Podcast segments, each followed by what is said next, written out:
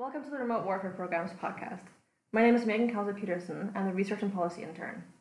In May 2018, the Remote Warfare team released a briefing on the 2013 vote in Parliament, in which MPs rejected military action in Syria as proposed by Prime Minister David Cameron. The briefing that we released examined whether this vote really was the symbol of a pacifist parliament that has often become portrayed as. And today we have a panel to discuss the findings of our research. So please let's go around and introduce ourselves. Hi, my name is Liam Walpole. I'm the Senior Advocacy Officer for the Remote Warfare Programme. And I'm Abigail Watson, and I'm the Senior Research Officer at the Remote Warfare Programme. Thank you very much. So the vote that we're discussing today took place over five years ago, and a lot has changed since then. Why did you decide to examine this topic now? Yeah, so uh, it sort of came as a surprise to us that we were examining this topic.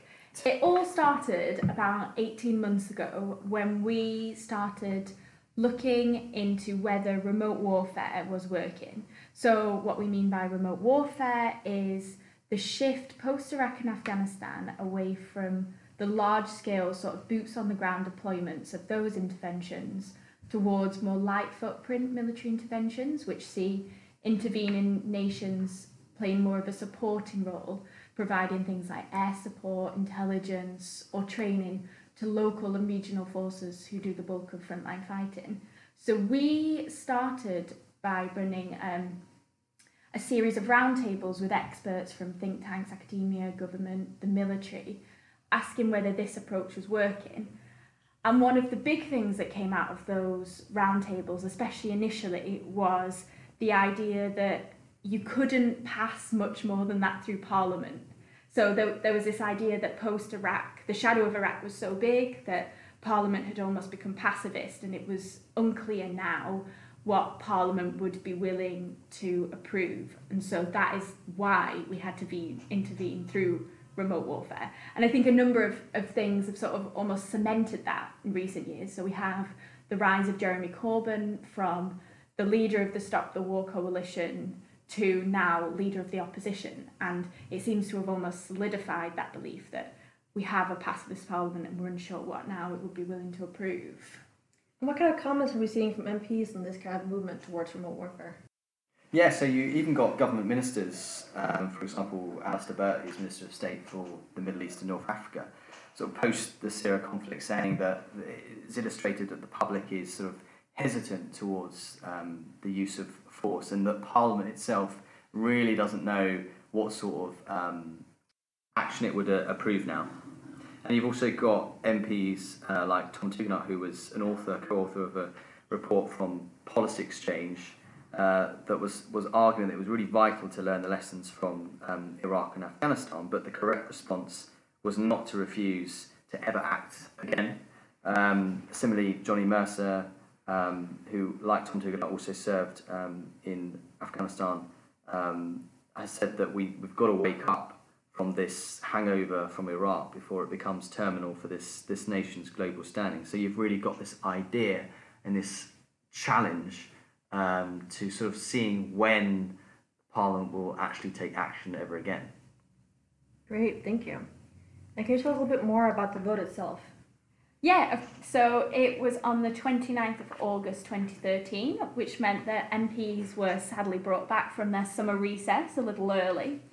Um, it was. It's never a good way to, uh, you know, tell MPs to come back, is it? yeah, still in their bikini. um, there was some stories, wasn't there, about people coming like straight from their holiday yeah, with, with their suitcases. budgie smugglers. um, and so it was. It was in response to. Um, chemical weapons attack in Ghouta, which was allegedly by the Assad regime.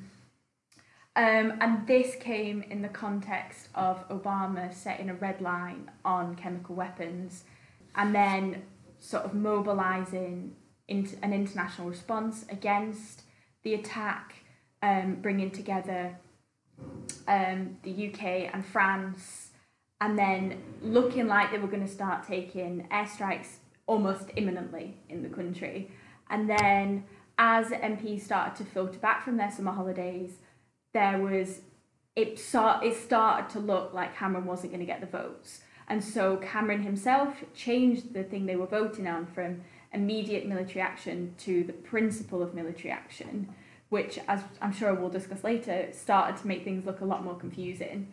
He eventually lost the vote by 285 votes to 272, and there was there this narrative that he was the first prime minister to lose a parliamentary vote on military action since Lord North in 1782. Which does sound a bit drastic, Mm-hmm. um, and of course, Lord North would have faced very different sort of uh, parliamentary um, situation and circumstances um, to what Cameron did experience. But the symbolism, the symbolism was definitely there. Like yeah, you had, yeah. You had Boris Johnson that came out and said it was the most epic parliamentary cock-up since Lord North. Absolutely, absolutely, and and you'd usually expect a prime minister would usually expect to have bipartisan support, like Tony Blair did in two thousand and three, for military intervention. So, I mean, there were discussions that David Cameron would have to resign for not getting that support. So, I mean, it was quite a significant um, outcome for him. and especially especially because of the impact on international relations as well. Mhm.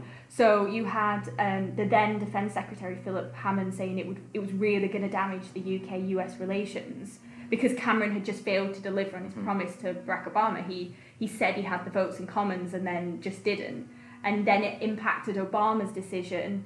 Um, having lost a main uh, ally, he then postponed the US, US action indefinitely. Um, and it also, I mean, it also had an impact, or perceived, was perceived to have an impact on the image of the West more more broadly. Yeah, Great. So, Liam, you mentioned in the beginning that there were some comparisons that were made to Lord North. yeah. Um, who was prime minister in the 1770s during the American War of Independence, but that the system he was facing was actually quite different from the system we have today. Um, can you tell us a bit more about that difference? Yeah, so I think the main thing is to set set out what the War Powers Convention is. So in Lord North's day, there wouldn't have been the War Powers Convention. The War Powers Convention was brought in in 2003 by Tony Blair uh, when he wanted to he wanted to take Britain to the Iraq War with the with the US.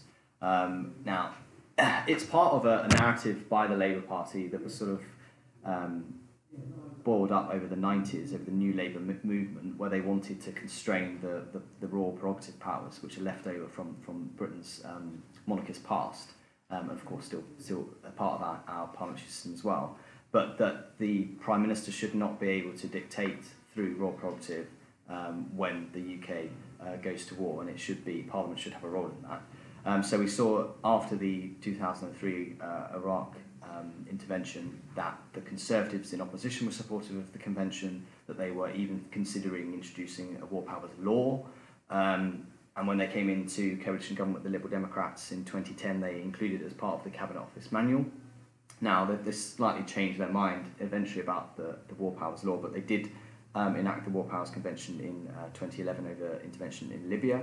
Um, but I think it's just important to note that comparison with Lord North again is that in the, in the past, if you look at, for example, the 1983 Falklands intervention, um, Michael Foot, who was the leader of the Labour Party at the time, said uh, want, wanted the Prime Minister, Margaret Thatcher, to, to bring a vote before Parliament. Um, and her opinion was that Parliament's role is to pass judgment after the fact rather than before it. And that's the difference between the War Powers Convention. So that it has always been that it would um, approve action before it's even taken place. And how did you undertake the research for this briefing?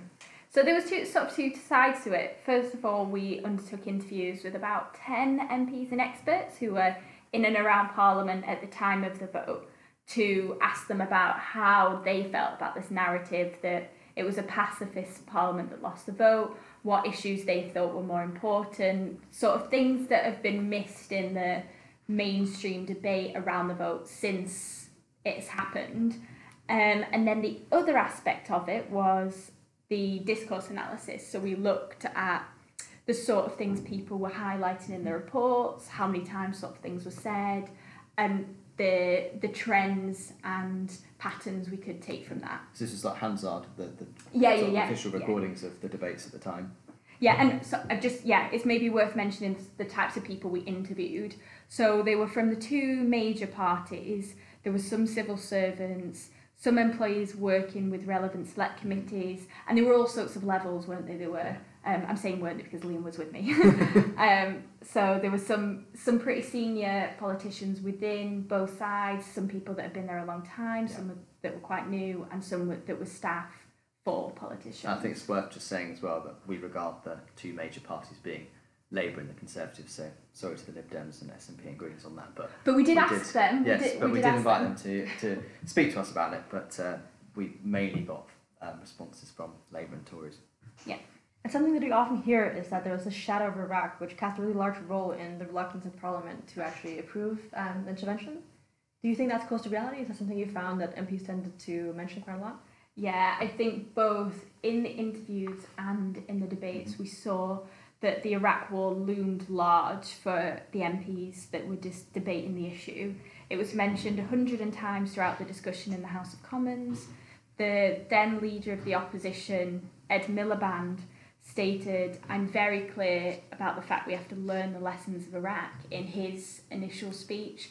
We also had Angus Robertson, who was the leader of the Scottish Nationalist Party um, In Westminster? in Yeah, Westminster, saying again that um, we needed to learn the lessons of this calamitous war in Iraq. Um, and it was also interesting to look at the debates around intelligence and evidence at the time. So, um, evidence was mentioned 114 times, and intelligence was mentioned 83 times. And a lot of the times they were mentioned, it was around it was around politicians wanting to make sure they weren't misled again mm-hmm. when it came to intelligence. For example, Conservative MP James Arbuthnot, the who was chairman of the Defence Committee at the time, saying, "I personally believe Tony Blair when he said that he believed there was weapons of mass destruction in Iraq." You were also in our interviews with Sir David Amess. He mm-hmm. spoke of the damage that Tony Blair had done to parliamentary trust when he lied at the dispatch box. Although saying this, there I did feel like there was a difference between the Iraq War, meaning that politicians were fearful of intervention, Yeah. and the Iraq War, meaning that it politicians were scared of just letting something go through again. They were more careful to question the government, question the strategy. Responsibility to get yeah, they right. felt more of a responsibility. Absolutely. Yeah, yeah, yeah. Yeah, I would completely agree. So you were talking a little bit about how um, the MPs had the emotions towards this vote and how that changed um, how they voted. Do you think there's also a sense among MPs that they had to vote in a certain way because of their perceptions of public opinion? No, I think this is a really interesting one, um, and a factor in determining like how MPs voted. Um, I think it, there's no doubt that MPs at the time of the vote got a lot of correspondence. That was definitely the message that we were getting from MPs that we interviewed. Um, and I know just from my experience working in Parliament at the time that we, we got a lot of, of um, emails and, and letters about the, the, the vote on it. Um, but trying to determine to what extent that actually influenced MPs' decisions and their votes is very difficult. Um, and I think just as a s- slight side note here as well, in terms of the emails that MPs get, a lot of them are campaign emails from organisations like 38 Degrees, or there are others that generate emails automatically for people um, who are passionate about a particular campaign issue. So there is talk of sometimes MPs receiving emails that didn't have the correct MP on the email. So trying to judge to what extent they really they really care about that issue is very difficult when it's very easy just to press a button. Um, and I think also it comes down to this idea of what role does an MP play? Are they a representative or are they a delegate? Um, and I think for, for a lot of MPs, they view themselves to be representatives much more than they do delegates. So they, they obviously take on board what their, their constituents have said, but at the end of the day, it's up to them to then go and vote on the evidence that they have, the uh, judgment that they want to make. especially for issues as important Yeah. as this. Like Yeah. there's a, a really good journal article by Dr. James Strong from Queen Mary's, and he Mhm. he highlighted this same thing that when it came to military intervention, he did feel that there was a sense that MPs. While taking on the views of their constituents, saw it as too important Yeah, just to yeah. base it on how many, uh, how many bulk emails they got. And and I think it's difficult with this one because it was there was a whip, whereas with other sort of votes of conscience, if you like, you usually have a free vote, and MPs are there then able to you know decide on their conscience. Um, whereas this one was whipped, and I think it's very difficult to whip something that is very controversial and very difficult to judge. And were there any other factors which you think are prominent in leading to the rejection of intervention?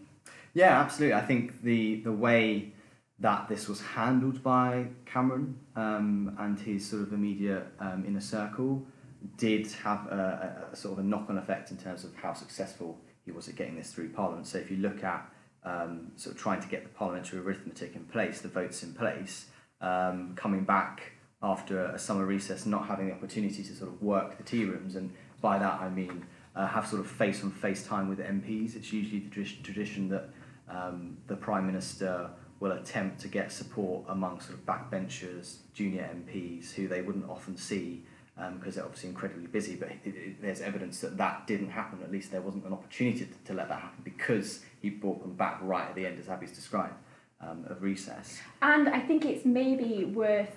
I, I mean, it's hard to tell, isn't it? Because you don't know how much how it would No, have been, no. played out differently if he had had the time. But a lot of the interviews that we had, we got the sense that he was he was quite arrogant. He Mhm. thought he was just going to push it through. Like there was um there was a story from a political correspondent who heard the banging of the table of a meeting between Yeah. Cameron and Tory MPs where there was really the sense that he was just going to like push it through Yeah, regardless. yeah. And I wonder how how good he would have been at those tea room chats in that in that mindset.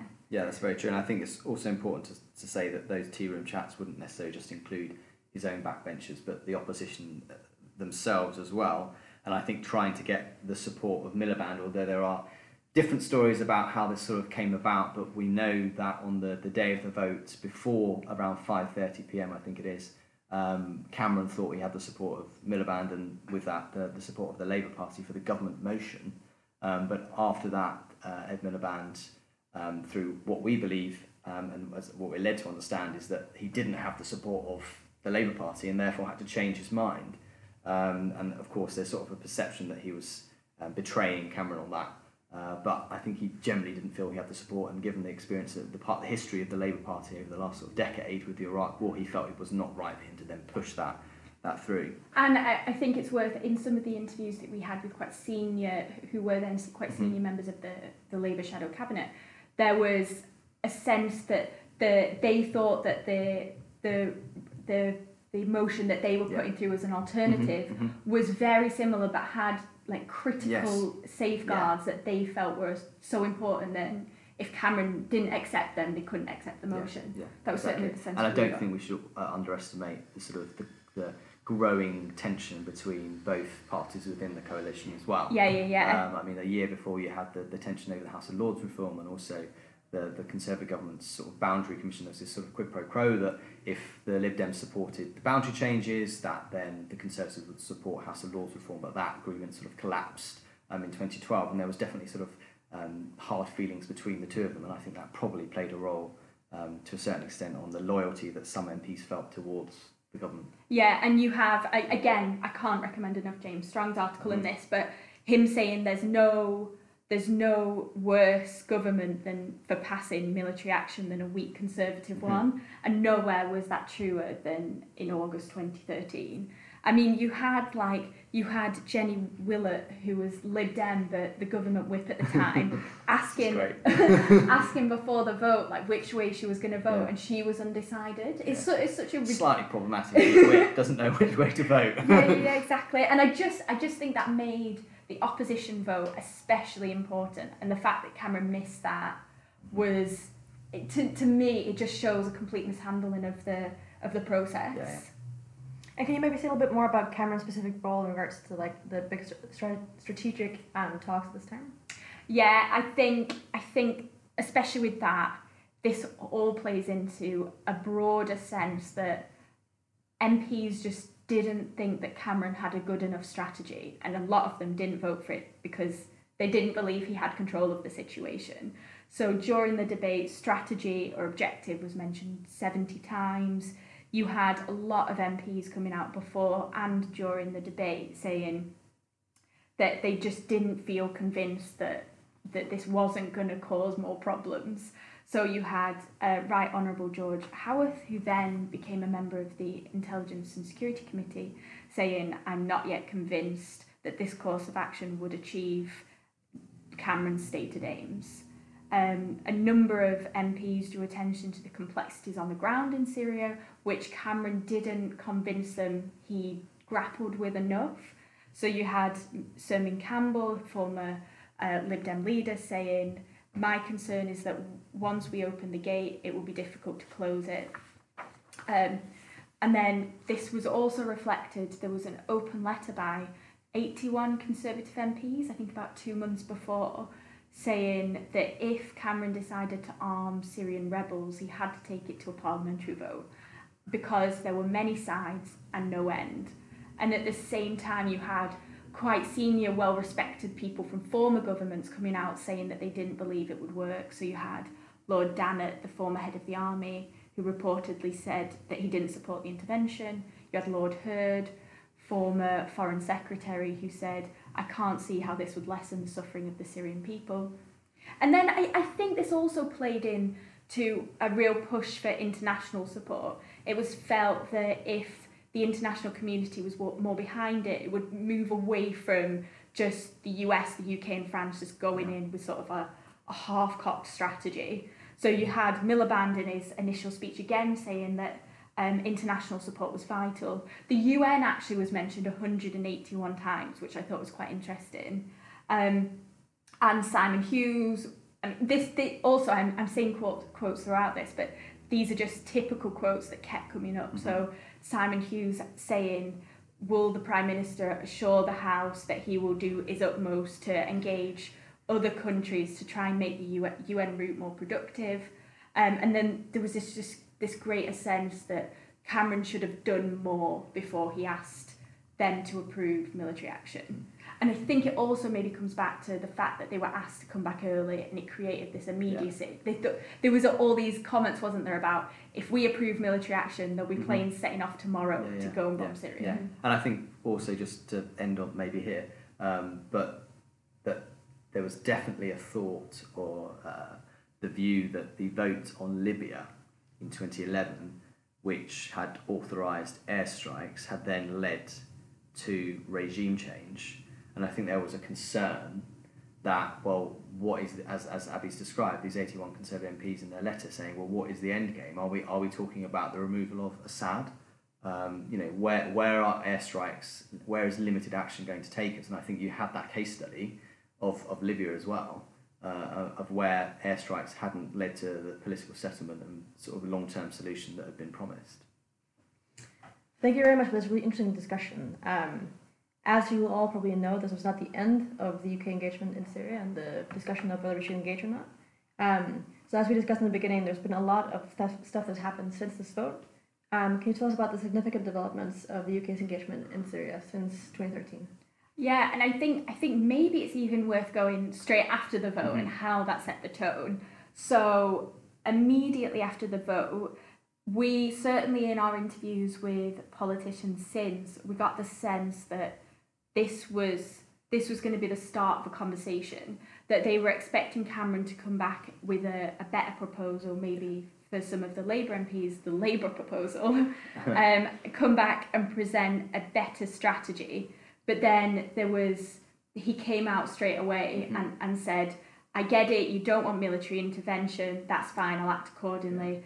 Yeah, I think I think as well that the the response that Cameron gave um, that he's and he stated that he felt that the Parliament and also the British public, that was his, his statement, did not want military action and the government will act accordingly, was provoked by a point of order by Ed Miliband, um, as was mentioned, the leader of the opposition, who said just for clarity, does this mean, given the response from the, the House of Commons today, that the government will not use the royal prerogative to then deploy military force?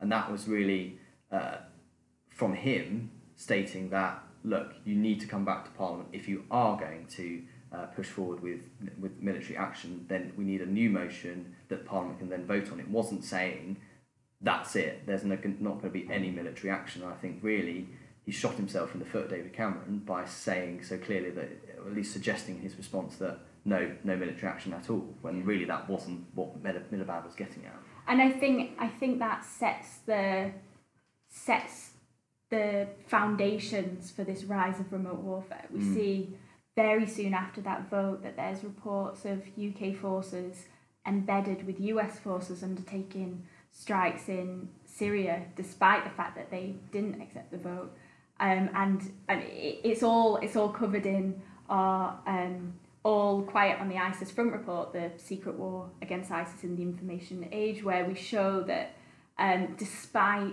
the development of the convention and the commitment to more parliamentary oversight, we almost get a split in policy where there's more operations that are that are seeming to p- almost purposely sideline the role of parliament. And then, of course, it's maybe worth mentioning that we have actually seen interventions in Syria since then. So, can you maybe tell us a bit more about the UK's engagement in the country since this vote? Yeah, so in December 2015, um, Cameron again um, called Parliament to vote on military intervention in Syria to attack ISIS. And so the, the conditions were just so different. There was there was international support. It was just a month after the Charlie Hebdo attacks. Um, ISIS had, had grown exponentially more than the international community had expected them to. There was a clear target in ISIS, and there was bipartisan support from both parties. I think it's worth also mentioning we were already engaged against ISIS in Iraq, which was Yeah. authorised in 2014. So there kind of was like that precedent of going after ISIS as well. Yeah, and it was just seen as like the natural step of if they cross the Mhm. boundaries, then surely we should. Um, and it, it was just it was just clear I felt in people's minds that the pur- what the purpose was and what the Cameron government was trying to achieve. And I think that came up quite a lot in our interviews that they felt that there was a substantive difference between the two votes. So, Abby, you were talking about the UK's efforts against ISIS um, in Syria. But, Liam, can you maybe tell us a little bit about the strike in April this year, Yeah. um, where the UK re engaged um, with al Assad? So this was again uh, in response to evidence that the Assad regime was using chemical weapons. I think also in the, just in the background that the, the Trump administration, you've got a different president in, in the White House. The Trump administration had launched airstrikes the year before uh, when there was evidence that um, chemical weapons attacks had, had taken place as well. And it was seen that on this occasion, the French, there was definitely a, a sense among the French from the new president Emmanuel Macron as well that they wanted to respond as a, have a Western response that wasn't there back in 2013 to, to the use of chemical weapons. Um, so there was this triumvirate sort of limited strike on chemical weapons facilities in Syria. Now there was controversy from this because the Prime Minister Theresa May did not call on Parliament to vote on this before it took place. Um, now, what's interesting is that Theresa May did provide the legal uh, justification for doing so. She was very upfront. She came before Parliament to s- explain why um, she did not re- recall Parliament. But I think we need to be honest as well that she was um, operating within a minority government. There was obviously political ramifications for her. If she did have a vote that she didn't win, it wouldn't have been the same as David Cameron when he lost the vote in 2013. Um, it could have led possibly to a general election, or at least that was the perceived fear. Um, and I'm sure I'm sure the Au- August 2013 vote was in the back of her mind. Oh, mind. absolutely. It must have been. Absolutely must have been. Um, and this has sort of led to a broader discussion again about the role of Parliament overseeing the use of force. And it's quite interesting, actually. There's a, an ongoing inquiry with the um, Public Administrations Committee about the role of Parliament overseeing executive decisions, um, and one of them being around military force. So it definitely has sort of brought that debate back into the foreground again. Great. Thank you very much for a really interesting discussion. Um, if any of our listeners would like to know more about our research into the 2013 vote and what we found, you can find our briefing on our website. It's called Pacifism or Pragmatism, the 2013 parliamentary vote on, pol- on military action in Syria. It's on our website, which is www.oxfordresearchgroup.org.uk. Thank you so much. Thanks for having me. See you later.